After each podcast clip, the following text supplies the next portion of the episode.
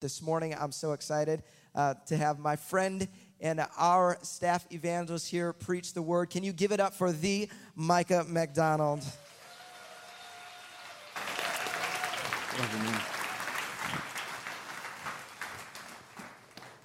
Good morning, Zoe Church. Um, Greg and Amber, thank you so much for allowing us to be here uh, and part of Zoe and um, being here for the really fun dream things we get to celebrate and also the hard things that we all sometimes walk in. And so, uh, can we just honor our lead pastors, uh, Greg and Amber, this morning? We love you guys. Uh, thank you for being our friends, for leading Zoe so well.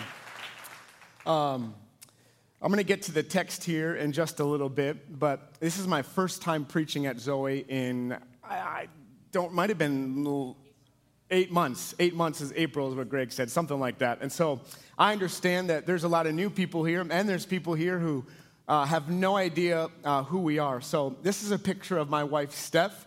We've been married 11 years. We met at North Central University in downtown Minneapolis. And uh, yeah, you can give it up for Steph. She's the favored one. Uh, it's, it's, but that's how it always is. That's how it's supposed to be, too. Uh, but that's Steph. She's my wife there. And then this is uh, my little girl, Everly Dom. Uh, okay, so grandma came over a week ago and introduced this thing called a curler. Like the ones that grandmas use, those ones, like not the tool, but like you know those curlers. Anybody remember those curlers? The foam ones, like the pink, blue, and foam curlers. Does anybody remember those ones? Okay, if you're a teenager and you have no idea they are, just Google them, try them, they're amazing, okay? So, Grandma introduced them because we've been watching Shirley Temple in her house lately. And if you've never seen Shirley Temple, just Google that one too. But um, uh, this is what it turned out like, and she screamed. Um, and so it's cute to you, but she was freaked out about how tight the curls were. So, uh, she's a first grader at United Christian Academy in Bloomington. We live right here. And then this is a picture of my five year old little boy, Malachi. And uh, he's over in the kids' area. He's in pre K right now. And so uh, that's our family. We get to travel the United States of America full time.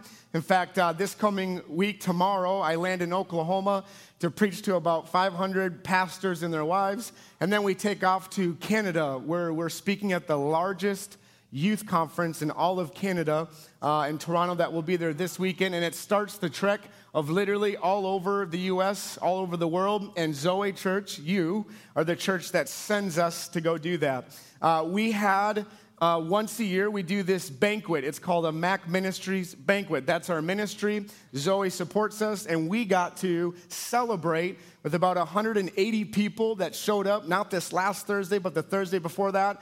And for everyone that didn't get to come to our banquet, I wanted to share with you some numbers that God did in the last year. If you could put up the slides, uh, these are ministry numbers over the last year of our travel. You can put up the next slide. We got to preach in over 21, uh, 21 different states around the United States, is where we preached East Coast, West Coast, North, South. We reached nearly over 2 million accounts online. Uh, we have a social media platform that we use to communicate really hard topics to the next generation. Um, if you want to get crucified, talk about hard things from a biblical perspective. Uh, but it reached 2 million accounts. This is really cool.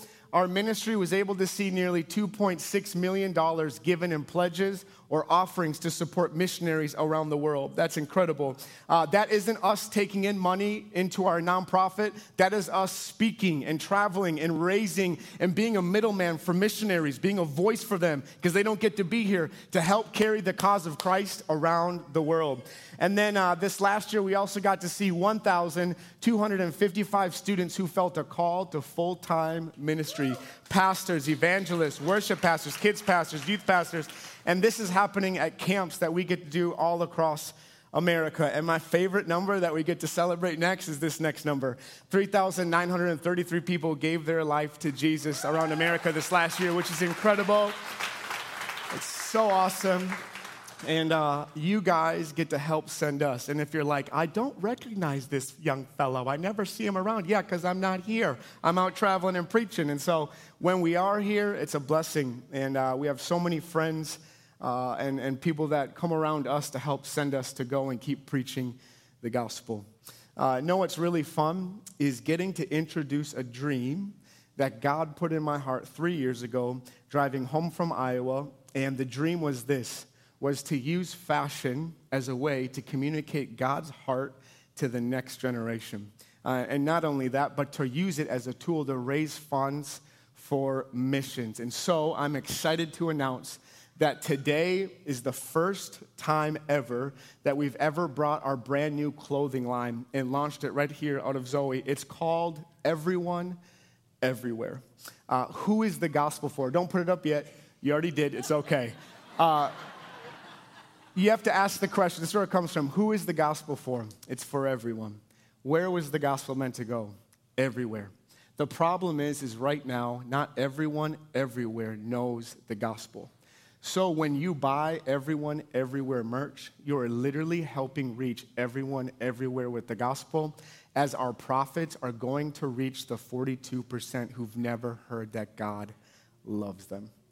We started this as a growth engine. Here are some designs. My wife's going to join me on stage. This is one of the shirts we have today. You can put up the next slide. Uh, that's the back of the shirt. In fact, Steph's wearing it today. Um, and then this is the next one. Uh, this is the hoodie that I'm wearing here. Really cool. I was at Wells Fargo Bank yesterday, and the teller goes, What's everyone everywhere? And I said, Well, it's a clothing line that I started. And he goes, But what is it? What's everyone everywhere? And I said, God loves everyone everywhere. And this guy got a giant smile and he goes, How do I buy some of that stuff? And I said, Hey, just Google. Our shop will be up in a couple weeks. And it's so cool that when teenagers and young adults, and yes, even you, I designed this in mind for teenagers and young adults, but yes, you can get it too. Please do.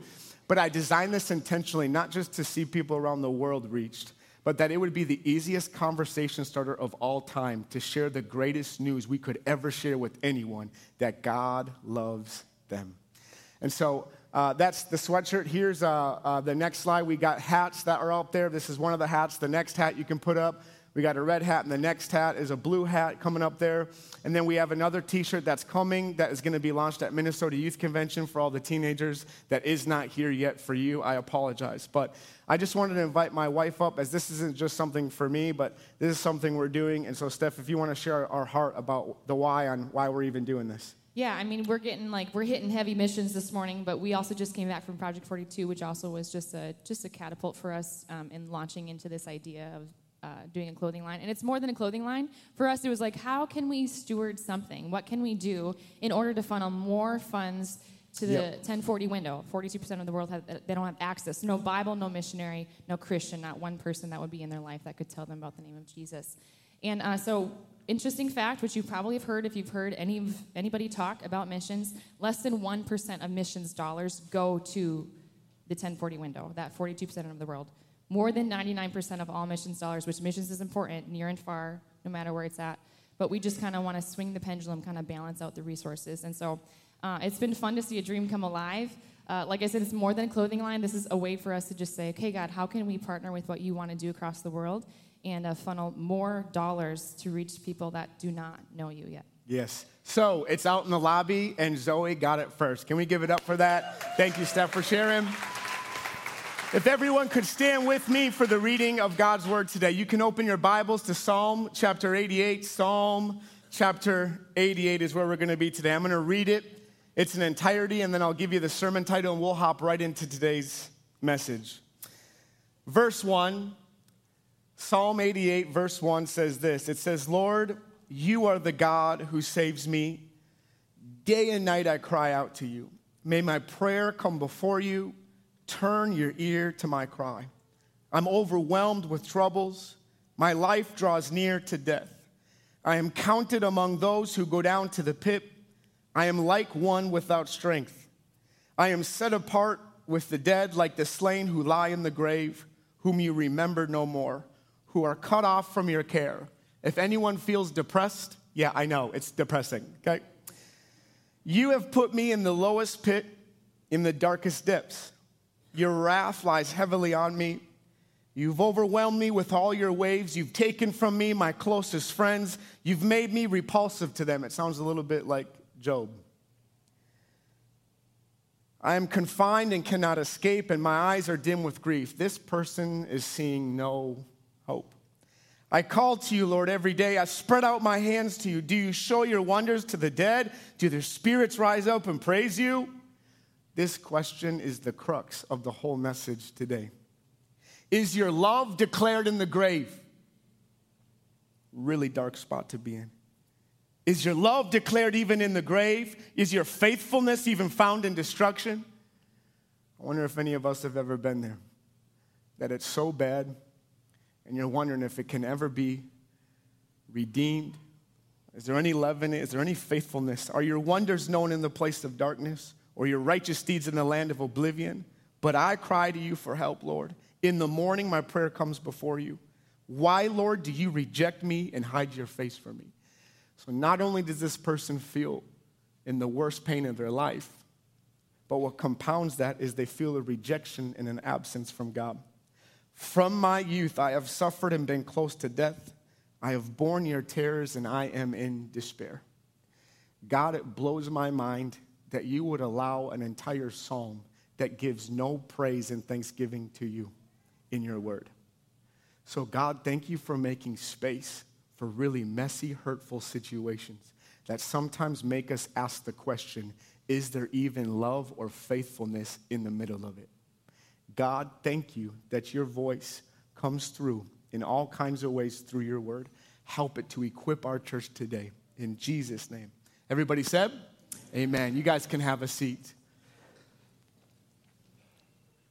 Isn't it funny how in life at one moment you can have the best experience ever in life? And then in the same exact week, literally find out some of the worst news that you could possibly experience. Isn't that weird about the spectrums of life? Kind of a funny story that happened in our own home that kind of illustrates this is my son was running in the hall. He fell down, and immediately, because of the fall, he starts crying really loud. And naturally, as parents, when you hear your kid crying because they're suffering and in pain, what do you do? You run over to the child who's screaming, you run over to the child who's crying. So I'm not gonna say which parent, but there was a parent in her house, either Steph or I, who ran over to pick up Malachi, who was crying, crying super loud. And in the middle of bending down to pick up, gas just blew out of the parent. And our son heard a parent fart really loud. And in the middle of crying, he switches his cry and starts to die laughing because the parent just passed gas. And then once the parent picks up our son and starts holding our son, our son immediately starts crying again. And so it was this polar extreme of reactions from my little boy. In one moment, he's crying, and then his mother lets out a toot.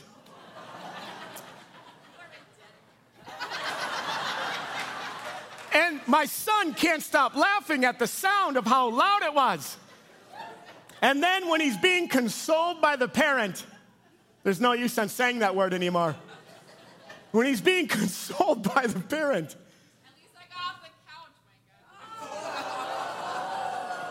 For those in the back, she's like, at least I got off the couch.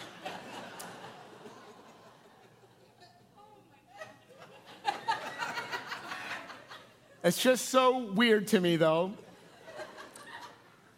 how you can literally go from crying your eyes out to laughing and then go back to crying your eyes out. But isn't that a lot like normal life? This last week, last Thursday, not this Thursday, but last Thursday before that, was one of the greatest nights of our life celebrating with friends and family, celebrating what God did through our travels, and then the next day or two, whatever it was, we get some of the worst, devastating news. And isn't that life sometimes? Of this polar opposite, that sometimes some of the greatest joy can sometimes be followed up by the greatest pain in my life, it has been a polar opposite of those kinds of things. I have watched my parents divorce. I have watched affairs. I have watched drug abuse. I've watched alcohol abuse. I have watched an eight year old sister be diagnosed with stage four cancer. I have watched just a lot of things in a really short amount of time in my own life. Have you ever felt like what Psalm 88 writes about? Have you ever been in a place where it's destruction around you and you're trying to figure out is there even any faithfulness in the middle of destruction? Have you ever experienced losing a child? Have you ever been told you can't get pregnant? Have you ever walked through something where you just look at it and you ask the question, is there any love smack dab in the middle of this grave that I seem to find myself in? If Jesus could write a letter in response to Psalm 88, if Jesus could write a letter in response to Psalm 88, whenever you open your Bible and you read the Old Testament, you always have to read it through the lens of who Jesus is and the finished work of the cross. You always have to. When the writer of Psalm 88 is writing this, he has no context of Jesus, he has no context of his grace and his gospel. So, whenever you read Psalms, always read it in light of what Jesus would say in response to their writings. So, if Jesus could write a letter in response to Psalm 88, here are three things that Jesus would say to you to me and to the writer of Psalm 88. Number one is this, is if you're taking notes, is I love and I desire your honesty. A lot of us, when we read Psalm 88, which by the way, it is the darkest psalm in all of the Bible. Most psalms are, a lot of them, they're poetry. They use metaphor to explain what's going on on the inside of their heart and their life. They use words, they use figures of speech. And a lot of that is artistic work to describe on what's going on on the inside. And most psalms will start with praise and they'll usually end with some sort of praise or thanksgiving. This is the only psalm, one of the few psalms that has no praise at the end of it. Have you ever found yourself in a spot where you never felt like giving God praise? Have you ever found yourself in a spot where you feel like the last thing you want to do is give him any thanks? I just want to say this welcome to the club and the writers of Scripture who felt the same exact way as you. But if Jesus could write a letter back to you where you're at right now, he would say, I love your honesty. I desire it. I love your honesty. And for you and I, when we read that, we're like, whoa, maybe a little too honest, calm down. And then you read some other Psalms about what they want to do to people with vengeance. You're like, whoa, maybe calm down a little bit. I just came to tell you, God wants all of your honesty. No matter how ugly it is, no matter how nasty it is, no matter how vengeance it sounds, whatever it is, God wants all of your honesty. All of it. It reminds me of a story of two girls who had this brother and their life was impacted forever because they met someone named Jesus. And They gave their lives to Christ and followed Jesus, but this brother ended up getting sick, really sick. So much so that they found out from a doctor's report that he had stage four cancer and he had only a couple months left to live. And his sisters found out about it. And rather than his sisters freaking out, his sisters, full of faith because they know Jesus, they say, Hey, we're going to keep praying for your healing. Hey, we've seen Jesus heal people. We know he can do it again. So, day and night, these sisters start calling out to Jesus. Then he goes to the doctor and finds out he's got about a week left to live. The sisters don't get scourged, they're still full of faith. They keep believing for a healing. And then they come around the bedside because the doctor says, Get all the family members He's probably going to die this week. So there are the sisters surrounding their brother's bedside. And then I don't know if you've ever been able to see this, but when you see someone take their final breath on the earth, it's hard to see.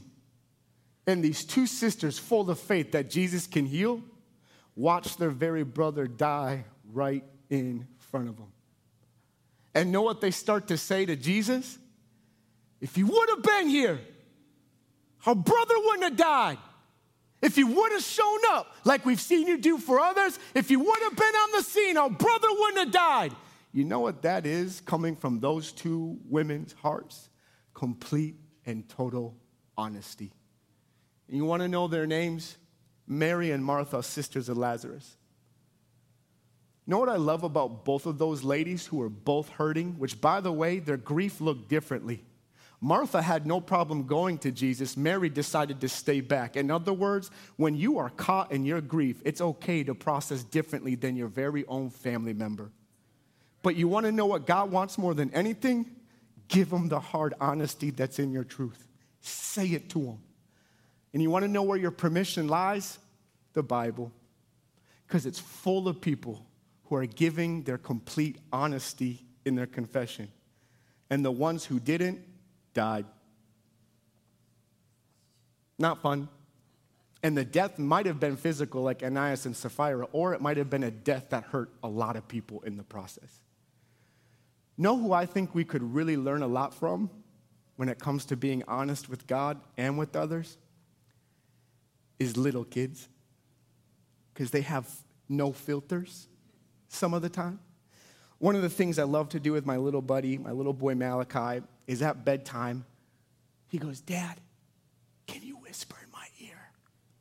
We do this whispering thing, and I just put my face right up next to his, and I just whisper things in his ear. So I'm in, with Malachi, I'm in his bed. An honest moment comes out for Malachi. I'm tucking him in. He goes, Dad, can we whisper in each other's ear? Yeah, bud, no problem. Let's whisper. And he goes, Dad, I want to go to Toy Story Park. And I said, Bud, what do you want to do at Toy Story Park? Like, what do you want to do there? I'm whispering back. He said, I want to go to Toy Story Park and I want to see Buzz. Buzz Lightyear. And I said, What do you want to tell Buzz, Bud? What do you want to say to him? And he whispers, I want to shoot Buzz.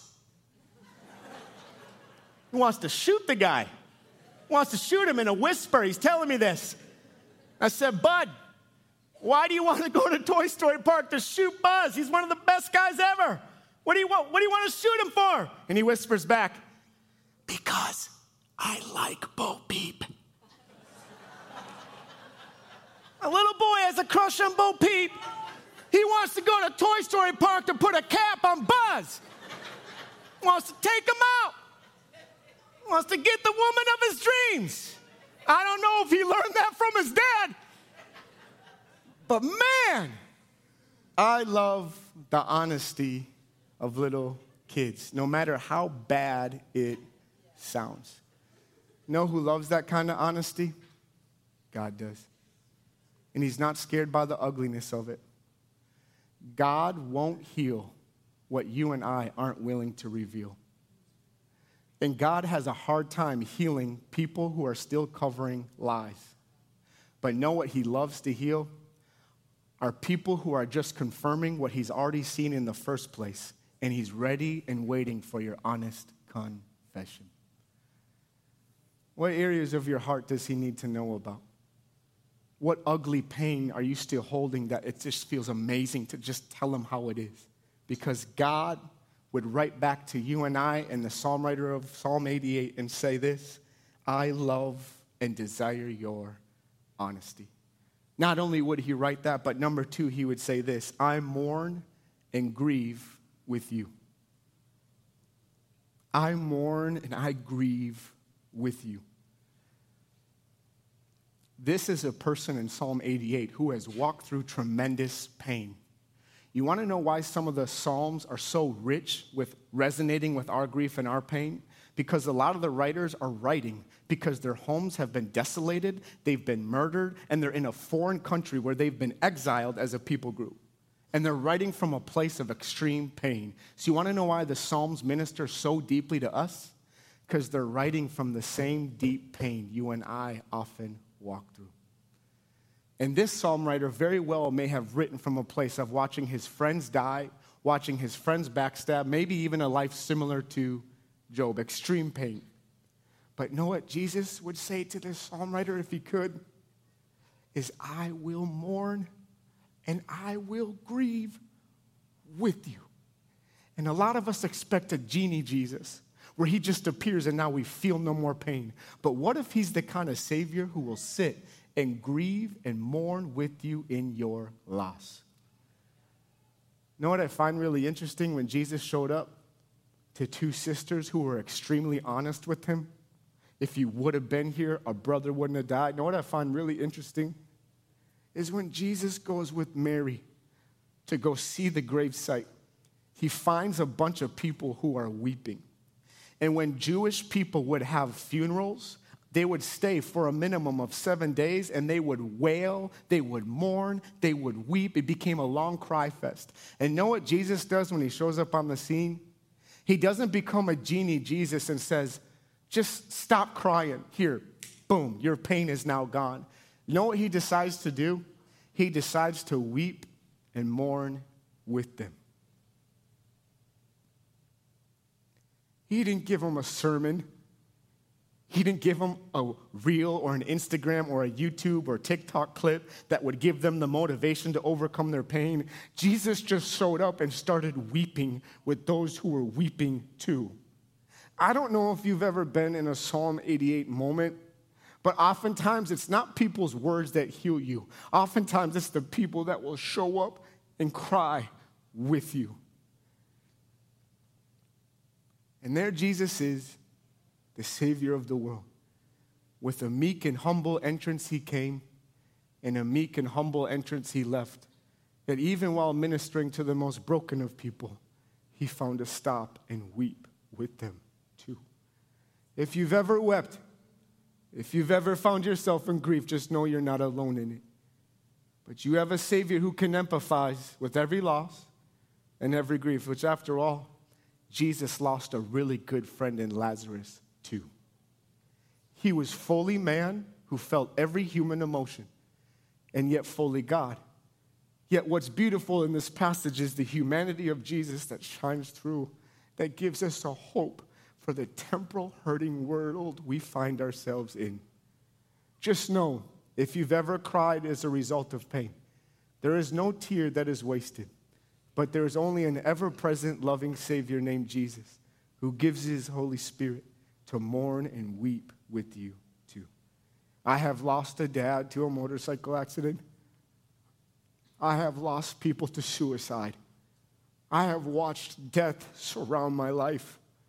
And yet, what seems to comfort the most is knowing there's a present God who ministers to the contrite and broken hearts. That there is a God who draws near to the brokenhearted and yet finds a way to console even in the deepest pain.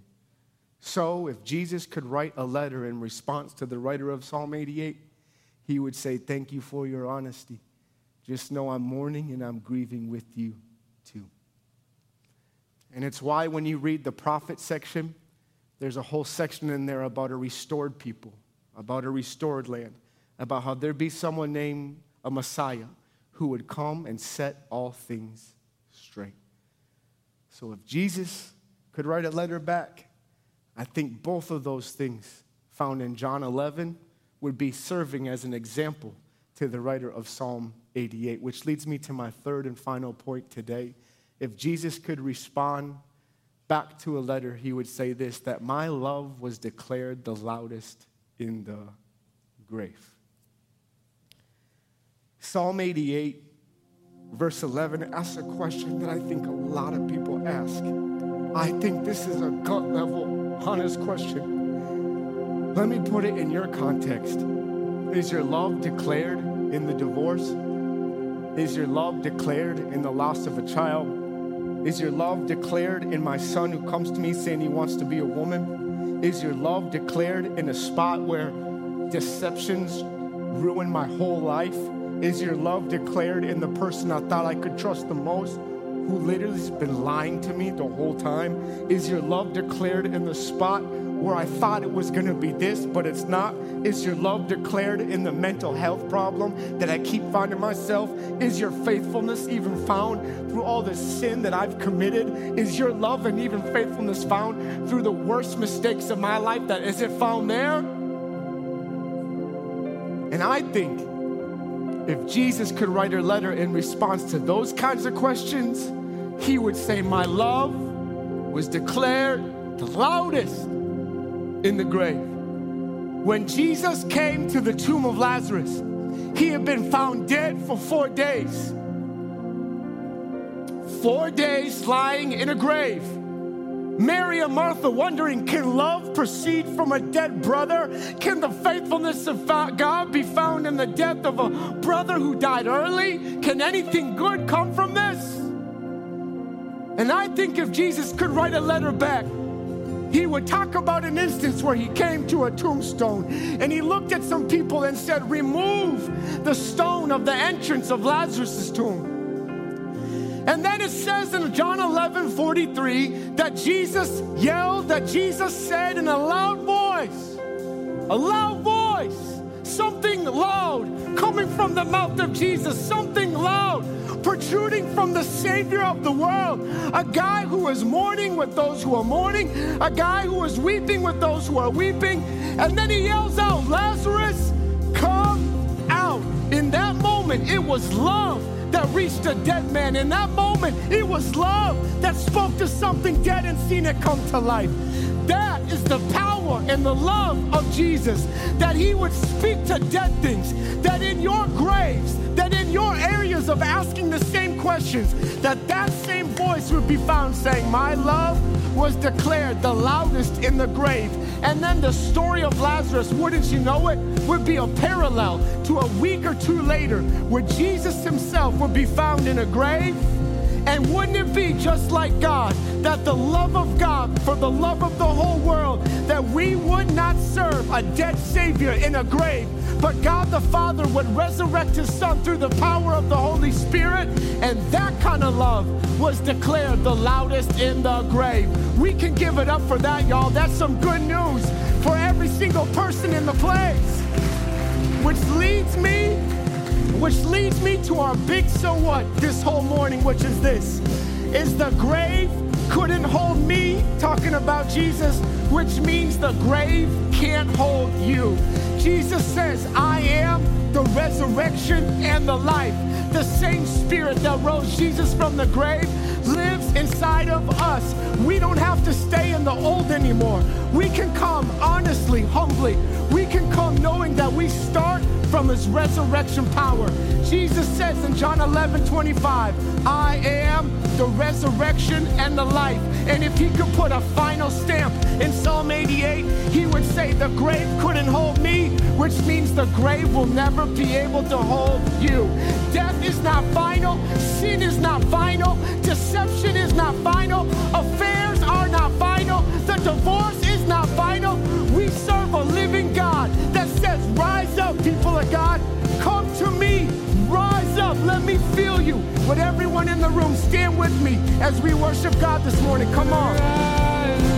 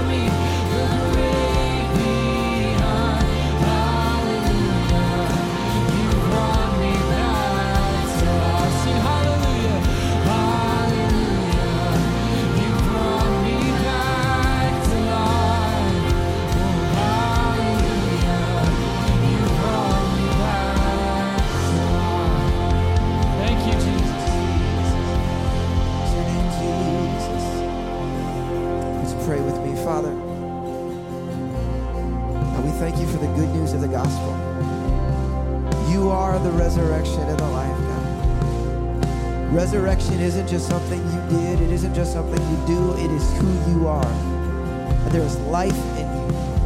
And whatever situations we're facing, whatever things we're walking in the doors with, God, we know you are a God who is near the brokenhearted. As Micah shared, you walk with us, you mourn with us. So for every person right now that is sensing the heaviness, walking through difficult circumstances, God, I pray that they would be reminded of the hope of Christ. God, that you are with us.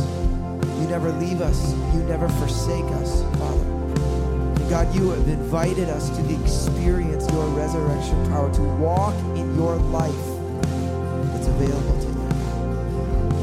Thank you for that, Jesus.